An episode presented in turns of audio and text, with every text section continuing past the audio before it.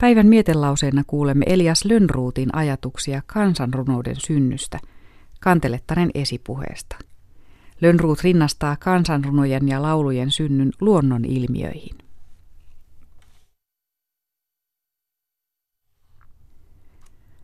Hamasta ylimuistoisista ajoista ovat kaikki kansat maailmassa rakastaneet soittoa, laulua ja runoelmata.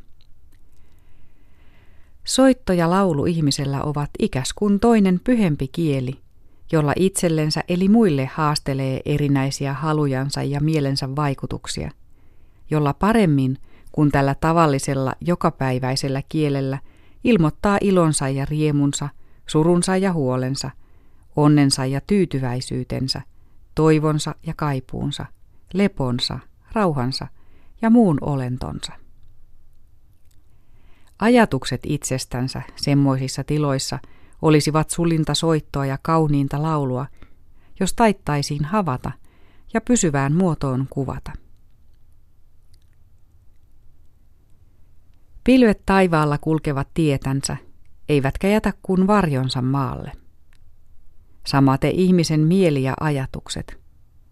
Ne liikkuvat ja vaihtuvat, toinen toistansa ajellen – vaan lähimmäinen siinä tilassa heistä ei tiedä suuresti mitänä. Mutta pilvet viimein kasvavat ja puhkeavat sateeksi. Samalla lailla paisuvat mieli ja ajatukset aikansa, puhkeavat sanoiksi ja lähtevät siinä muodossa toistenkin havattavaksi. Taikka kerran vertauksille ruvettuamme, joko sopivammasti vertaisimma mielen mereksi – lainehiksi ajatukset ja erinäiset mielenvaikutukset tuuleksi. Tuuli tyvenästä rannasta alkaen ensin siittää pienet väreet, kasvattaa väreistä laineet, kohottaa laineista suuret, ulommaksikin havattavat kuohupäät aallot.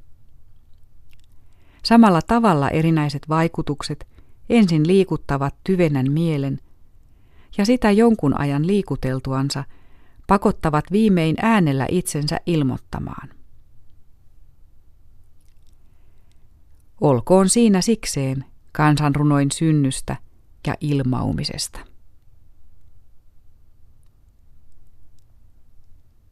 Näin kirjoitti Elias Lönnruut kantelettaren esipuheessa.